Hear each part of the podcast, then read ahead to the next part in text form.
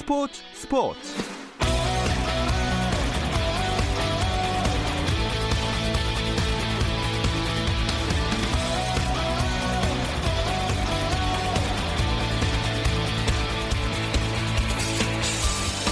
스포츠가 있는 저녁 어떠신가요? 아나운서 김종현입니다. 오늘 하루 스포츠계를 돌아보는 스포츠 타임라인으로 김종현의 스포츠 스포츠 출발합니다.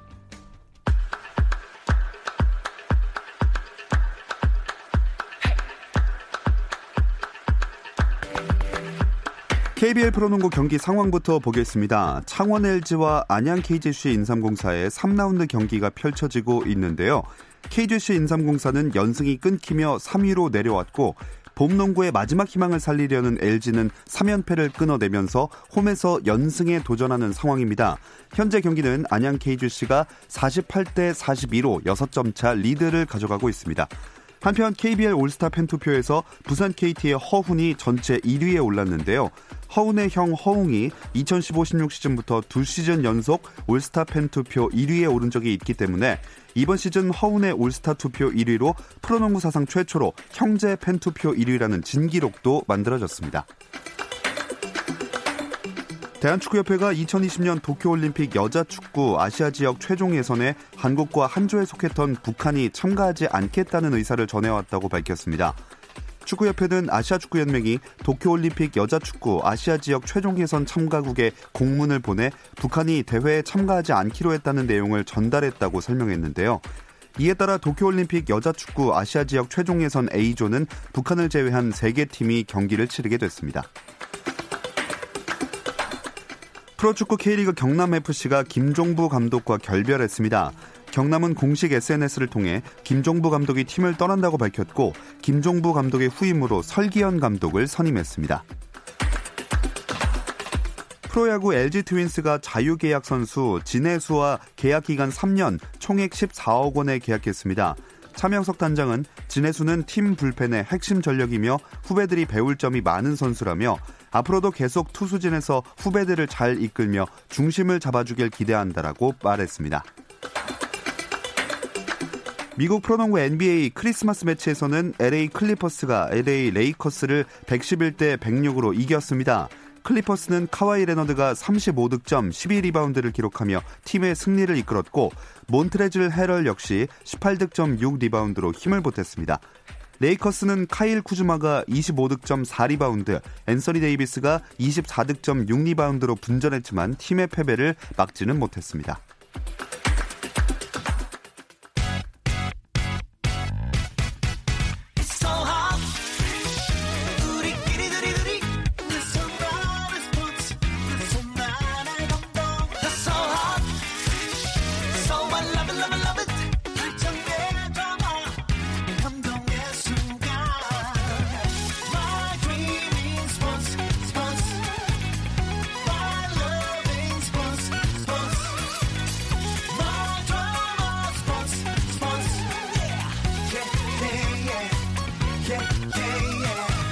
김종현의 스포츠 스포츠.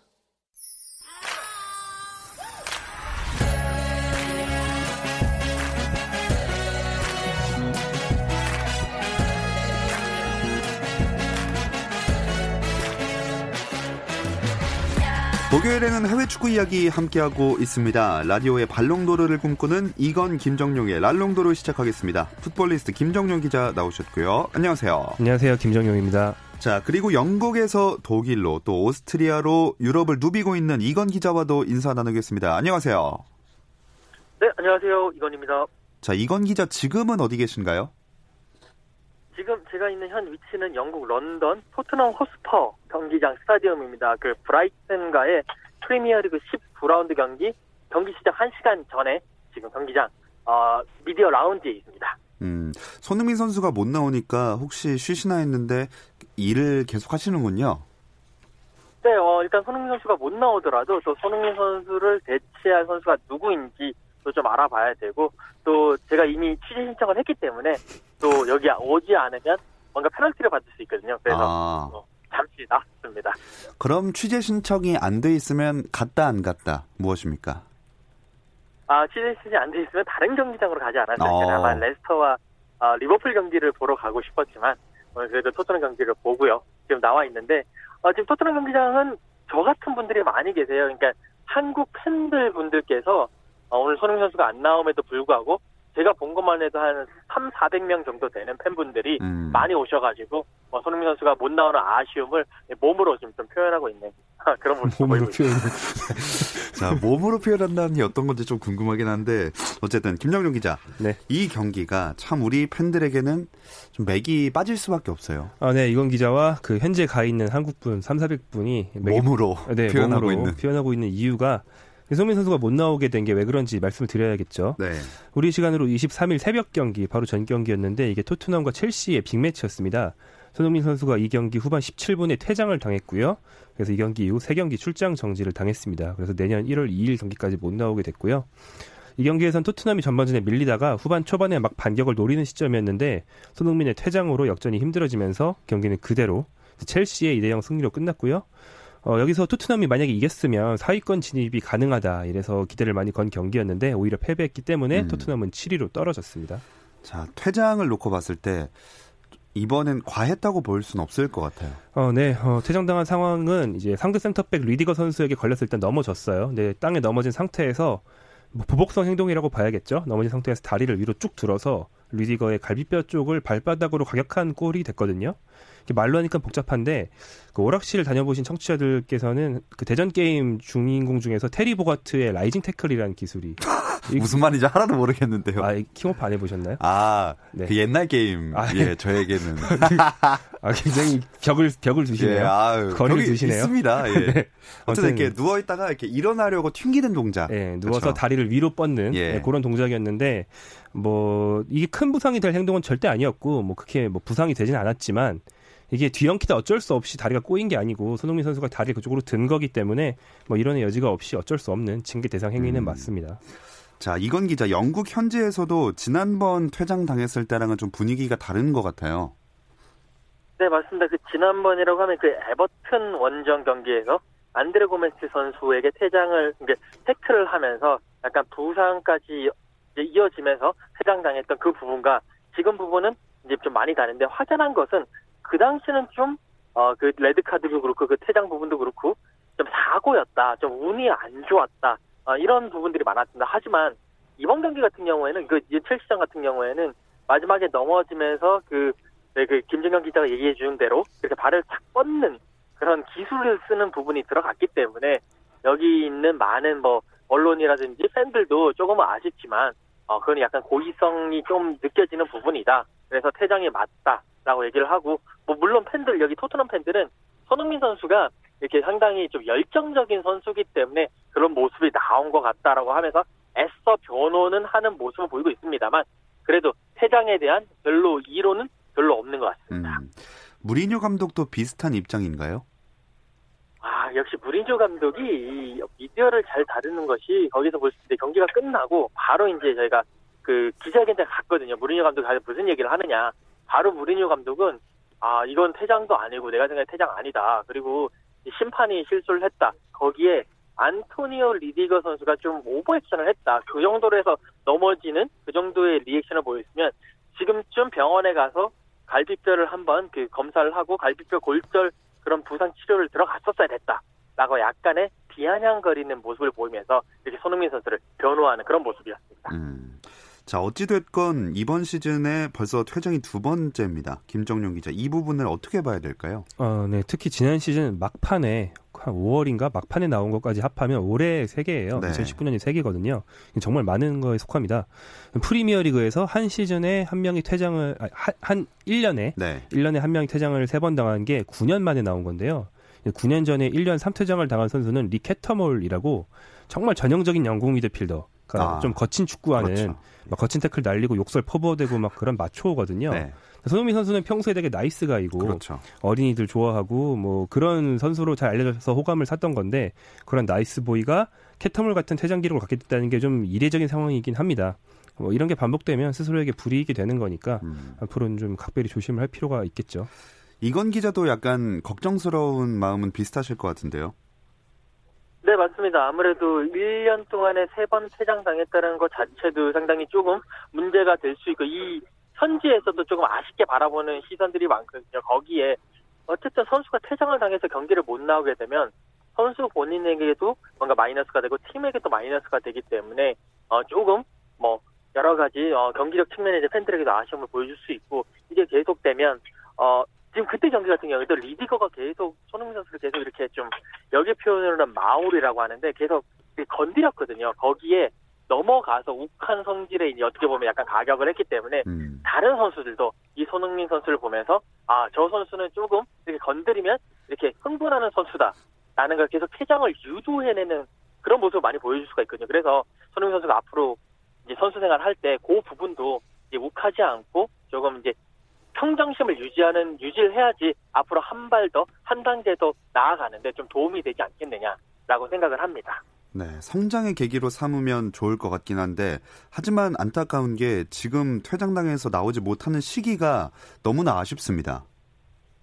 네, 지금 어, 세 경기 출전 정지가 확정이 됐는데 지금 이제 한 시간 후에 펼쳐지는 어, 브라이튼전을 이제 시작으로 노리치 원정 경기 그다음에 사우스햄튼 원정 경기까지 못 나옵니다. 지금 뭐 노리치, 뭐 브라이튼, 사우스햄튼 다들 보면 손, 토트넘도 지금 4위권으로 4위권 이상으로 올라가기 위해서 승점이 되게 중요하고 그래도 그나마 승점을 딸 만한 어느 정도 뭐 쉽게 말해서 만만한 팀이랑 맞붙게 됐는데 이때 공격력이 좋은 손흥민 선수가 못 나온다라는 것이 어, 토트넘 입장에서는 큰 어, 뭐랄까요 큰 이제 마이너스 요인이 되고 손흥민 선수도 골 사냥을 하는 데 있어서 상당히 마이너스가 되기 때문에 음. 팬들도 아쉽고 무리뉴 감독도 아쉽고 손흥민 선수도 본인도 아쉬운 어, 그런 상황이 된 것 같습니다.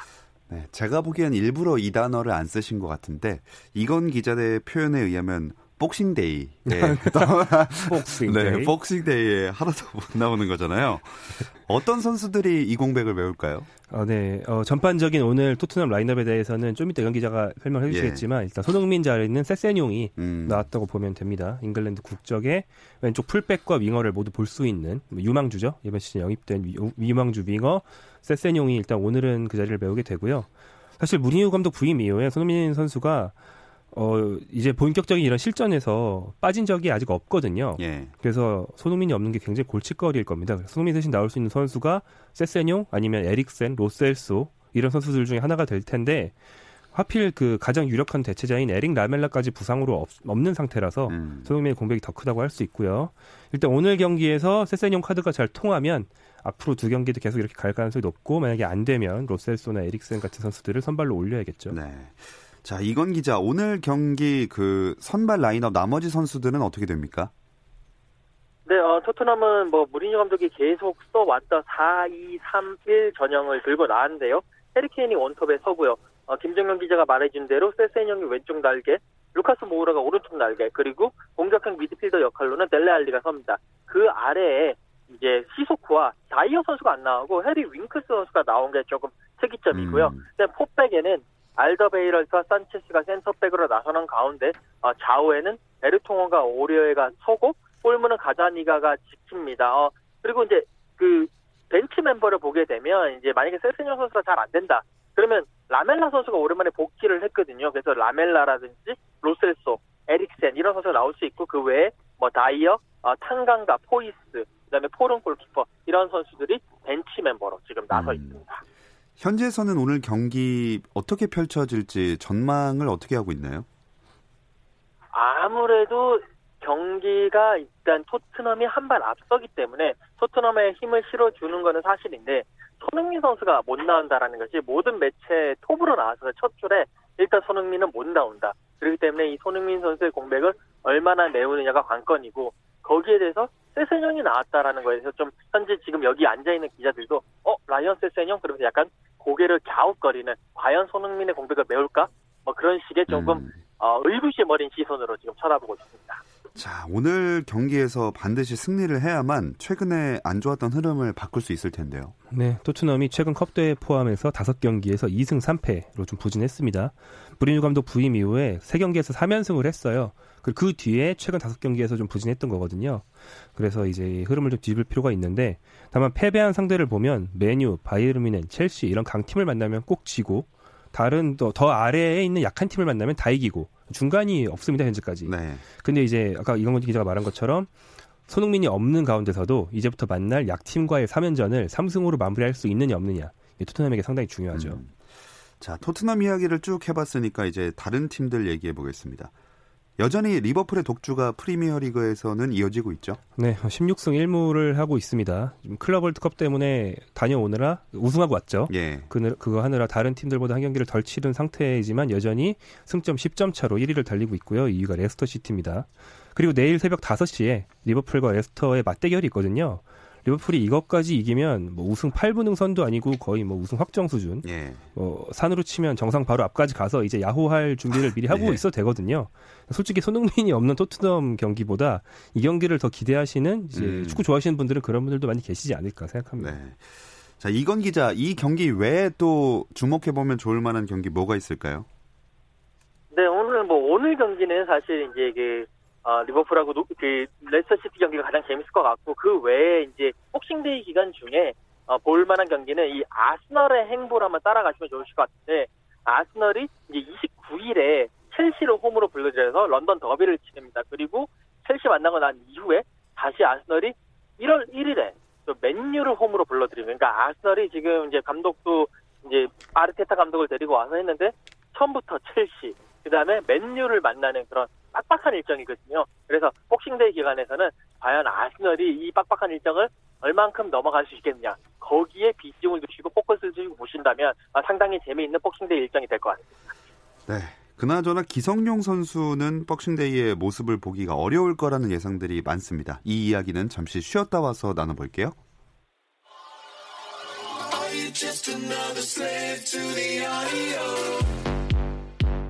국내 유일 스포츠 매거진 라디오 김종현의 스포츠 스포츠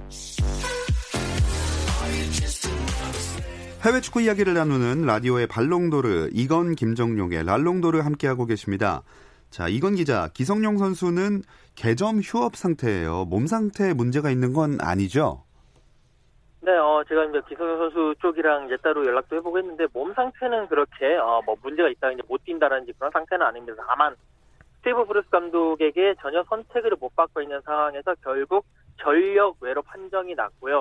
어, 지금 뭐 스티브 브루스 감독도 기성용 선수에게 뛸 수 있는 팀을 알아봐라라고 얘기를 했고 지금 기성용 선수도 다른 팀들을 알아보기 위해서 지금 일단 팀에서는 나온 걸로 알고 있거든요. 그렇기 때문에 뭐 여러 가지 얘기들 나오고 있고 지금 셀틱 뭐 원래 기성 선수가 셀틱에서 뛰었으니까 어, 셀틱으로 복귀한다는 이야기도 막 들리고 있고 뭐 미국을 간다, 뭐 중동을 간다, 뭐 이런 여러 가지 얘기들이 나오고 있습니다. 뭐 그 얘기들은 결국 1월 이적 시장이 열리면 확실하게 나올 거니까 어, 그렇게 좀 지켜보시면 될 것 같고 일단은 기성용 선수는 지금 뛰는 데는 아무런 문제가 음. 없는 상태입니다.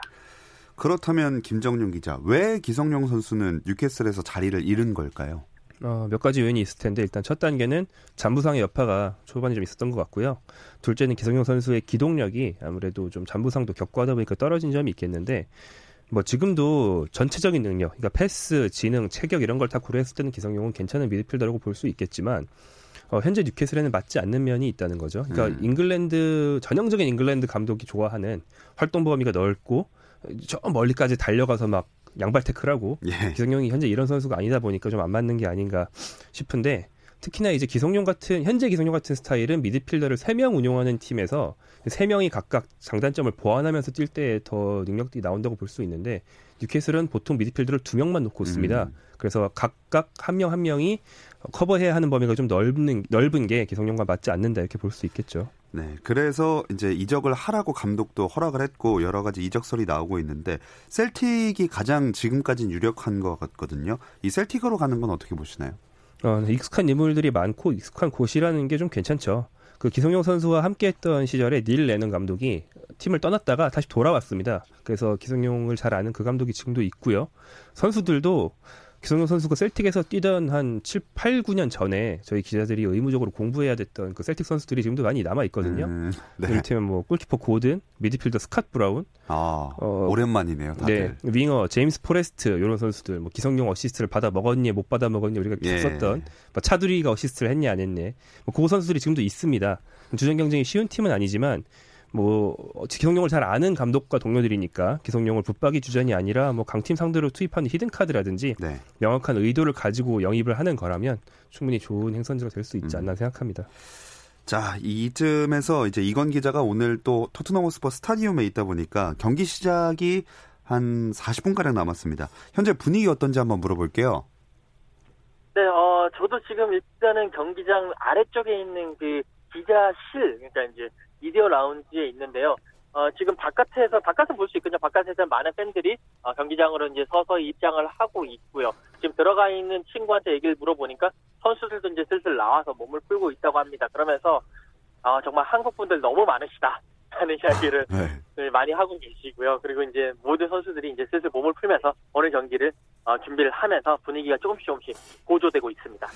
자, 이건 기자도 오늘 빨리 경기 취재하고 또 보러 가고 싶으실 텐데 특별히 오늘은 조금 일찍 보내드리겠습니다. 이건 기자 고맙습니다. 네, 감사합니다. 자, 나머지 시간은 김정용 기자와 계속 함께 보겠습니다. 기성용 선수 이적설까지 짚어봤는데 또 유럽파 중에서 황희찬 선수의 이적도 기대해 볼 만한 것 같아요. 네, 프리미어리그의 울버햄턴 원더러스가 황희찬 연입에 영입에 실제로 근접한 팀으로 꼽히고 있습니다. 최근 보도로는 울버햄턴의 디렉터 그러니까 단장급이나 한 부장급 정도 되는 좀 이렇게 권한 있는 관계자가 직접 짤츠부르크 경기를 관찰한 적이 있다. 이런 소식도 음. 나왔고요. 영국 매체들이 황희찬의 이적 시기를 내년 여름이 아니고 내년 겨울 즉 다가오는 1월로 전망을 계속하고 어. 있어서 실제로 가능성은 어느 정도 존재하는 것 같습니다. 자, 울버햄튼이 뭐 가장 그 가깝긴 한데 울버햄튼 말고 또 어떤 팀이 황희찬 선수의 장점을 좀 살릴 수 있을까요? 울버햄턴과 아스널 뭐 이 팀 정도가 지금 제일 대표적으로 거론되는 상태인 것 같은데요. 어, 황희찬을 데려갔을 때 능력을 살릴 수 있는 팀의 특징이라면 네. 일단 투톱을 쓰던지 아니면 쓰리톱이나 뭐 다른 전술을 쓰더라도 황희찬에게 좀 자유를 주고 free role을 줄 수 있는 음. 팀이 맞지 않나 합니다. 황희찬 선수 경기를 대표팀 경기도 보시면 고삐 풀린 망아지 같다는 느낌을 우리 흔히 받게 네. 되는데 전술적으로 막 강하게 제약을 주는 게 아니고 프리하게 좀 음. 내버려 둬야 되거든요. 근데 울버햄튼 같은 경우는 약간 맞는 게 이 팀이 이번 시즌 경기의 절반 정도는 쓰리톱, 절반 정도는 투톱으로 보내고 있어서 이 팀은 전술적으로 좀 맞을 수 있는 여지가 아. 좀 높습니다. 근데 울버햄튼에 가면 개인적인 생각인데 비슷한 스타일의 선수도 있고 주전 경쟁이 힘들지 않을까요? 아, 비슷한 스타일의 선수가 이제 덩치가 좋고 힘이 세다는 점에서는 트라우레가 그렇죠. 있겠고요. 그리고 투톱을 쓸 때는 보통 라울 히메네스와 조타가 예. 나오는데요. 어, 이것도 역시 뭐 아까 기성용 선수 얘기하는 거나 마찬가지로 팀이 원해서 데려가는 거라면 300억 정도의 이적료를 지불하고 데려가는 거라면 뭐 활용하고 싶은 보관이 있고 또 기존 선수들 중에서 나갈 가능성 있는 선수가 있으니까 간다고 봐야겠죠. 아, 그렇군요. 또 이적하고 그 빈자리로 들어가는 걸 수도 있겠군요. 아, 황희찬 선수 울버햄튼 이적설 가장 부각되고 있는데 그 트라우레도 굉장히 덩치가 크고 이렇잖아요. 황소 같은 느낌. 황희찬 선수도 별명이 황소인데 댓글에서 가게 되면 우황 좌황 되는 거 아니냐. 네, 이런 걸 봤던 기억이 납니다. 네. 예, 어쨌든 뭐 2019년을 한번 돌아보면 손흥민 선수가 막판에 좀 불미스럽게 퇴장을 당하긴 했지만 손흥민 또 황희찬 선수의 존재감이 뚜렷했고 반면에 기성용 선수랑 이승우 선수가 좀 힘든 시간을 보냈다는 생각이 들어요. 네, 손흥민 선수와 황희찬 선수는 확실히 실력 면에서 진일보했고 활약상도 좋았고요. 두 선수 다 이제 이적설이 나오고 있는데 황희찬이야 뭐 방금 말씀드린 것처럼 가까워졌고 음. 손흥민 선수 같은 경우에도 토트넘 합류 후에 이적설이 거의 잠잠했는데 지금은 이제 본격적인 뭐 어디 팀이 오퍼를 했다 이런 설은 아니더라도 최소한 토트넘보다 높은 팀으로 갈 수 있다. 이런 식의 관측이나 평가는 계속 나오고 있는 정도로 발전을 했습니다. 올해 많은 성과가 있었던 것 같고요. 어, 좀 안 좋았던 기성용과 이승우 중에서 얘가 많이 안 나온 이승우 같은 경우에는 여름 이적 시장에서 이탈리아 무대를 떠나서 벨기에 신트 트라이던으로 갔는데 이 선택 이후에 실전을 아예 못 뛰고 있죠. 예. 또 같은 이 팀이 그 아시아 선수들을 많이 모아서 아시아 마케팅을 하는 일본계 팀인데 이 팀에 함께 갔던 베트남계 공격수 콩푸엉 선수는 이제 이 팀을 떠나서 아시아로 돌아왔습니다. 네. 뭐 그런 저런 사정을 볼 때 이승우 선수는 좀 어려운 음. 올해 하반기를 보냈다고 해야겠죠. 다른 유럽파들은 올해를 어떻게 평가해 볼 수 있을까요? 어, 일단 이강인, 이강인 선수는 U20 월드컵 득점왕, 아, 득점왕이 아니고 MVP를 예. 탔죠. 한국을 넘어서 세계적인 유망주로 발돋움했고 이 사실을 세계적인 그 유망주 시상식인 골든보이 코파 트로피 이라는 상에서 후보 지명이 되면서 어, 증명을 해냈습니다. 백승호 선수도 올해 초에 대표팀에 데뷔했고요. 그리고 올해 하반기에 독일로 무대를 옮겨서 프로로 자리를 잘 잡아가고 있고 황의조 선수도 처음 유럽에 진출했는데 어, 보르도에서 전반기 그럭저럭 충분히 성공적인 반년을 음. 보내고 있습니다. 자, 내년에는 다들 비상하는 한 해가 됐으면 좋겠습니다. 근데 또 가장 유명한 축구 선수이자 우리나라에서는 좀 애증의 대상인 크리스티아노 호날두. 예년만 못하다는 느낌이 좀 들거든요. 어떻게 보시나요? 네, 시즌 거의 절반 정도 보내고 이제 휴식기인데 세리아에서 10골, 챔피언스리그 2골, 합쳐서 12골입니다. 이게 사실 다른 선수면 괜찮은 그렇죠. 수준인데 호날두는 1년에 얘들은 60골씩 넣었던 선수라서 예. 이게 좀 확실히 줄긴 줄었거든요. 그리고 원래 별명이 철강왕이었는데 그 음. 이- 이유가 부상이 없고 그렇죠. 네. 매 경기 90분씩 뛰면서도 지치지 않는다 이런 이유였어요. 뭐 르브론 같은 거죠. 르브론이랑 음. 동갑이거든요. 근데 아 그렇군요. 네. 근데 이번 시즌 잔부상에 좀 시달리면서 경기력이 확실히 저하된 현상도 있었습니다. 그런 걸 보면 확실히 이제 저랑 동갑인데 제가 아, 아다 동갑이시군요. 제가 압니다. 속일 아. 수 없는 나이입니다. 네. 네 오늘 르브론 제임스도 그 신장이 훨씬 작은 벤블리트에게 블락을 당하는 장면이 나왔는데 네. 이 세월의 흐름은 막을 수 없는 건가요? 아, 그렇긴 한데 네. 근데 이제 원래 호날두가 전그 나이를 한 30대 중반 이후 정도 먹은 이후로는 전반기는 버리고 후반기에 올인하는 경향이 약간 있긴 했어요. 예. 그 르브론도 전반기는 약간 쉬엄쉬엄 하다가 예. 플레이오프에 맞춰서 컨디션 끌어올리는 경향이 음. 있- 있잖아요. 네네. 그 NBA 좋아하시는 분들은 그거랑 비슷하다고 보시면 될 것 같아요. 호날두가 최근에 좀 좋아지고 있습니다. 최근 6경기는 어, 6골. 어. 최근 6경기 6골 득점했습니다. 아 그래도 신체 나이가 20대 초반 중반 이렇단 기사를 예전에 봤었는데 어쨌든 그 나이까지 그렇게 활약하는 것만도 대단한 것 같습니다. 아, 그렇습니다. 자 그건 그렇고 우리나라 유럽파들의 주말 일정도 짚어주실까요? 아, 네. 그 프리미어 리그만 겨- 경기가 있고 그 외에는 벨기에 리그 정도 경기가 있거든요. 예. 나머지 리그는 다 휴식기고 휴식기라서 황주 선수는 아예 군사훈련 하러 한국에 들어왔죠. 음. 어, 이제 프리미어 리그 아까 다 얘기했고 그 외에 벨기에에서 경기가 있는데요.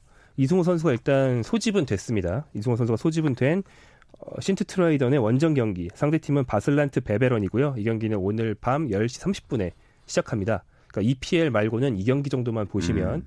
뭐 내년 초 한 1월 한 2, 3일까지는 경기는 뭐 EPL만 체크하시면 됩니다. 어, 그러면 뭐 다음 주 저희 만날 때까지 딱히 볼 만한 경기가 없는 건가요? 그 외에는? 네, 그렇긴 한데 어, 아까 이건 기자가 소개해 준 프리미어리그 경기 위주로 다들 음. 이제 좋아하시는 분들 보시면 될 것 같고 이젠 그거죠. 1월이 되니까 이적 오피셜 아하. 이적 기사가 쏟아질 겁니다. 예.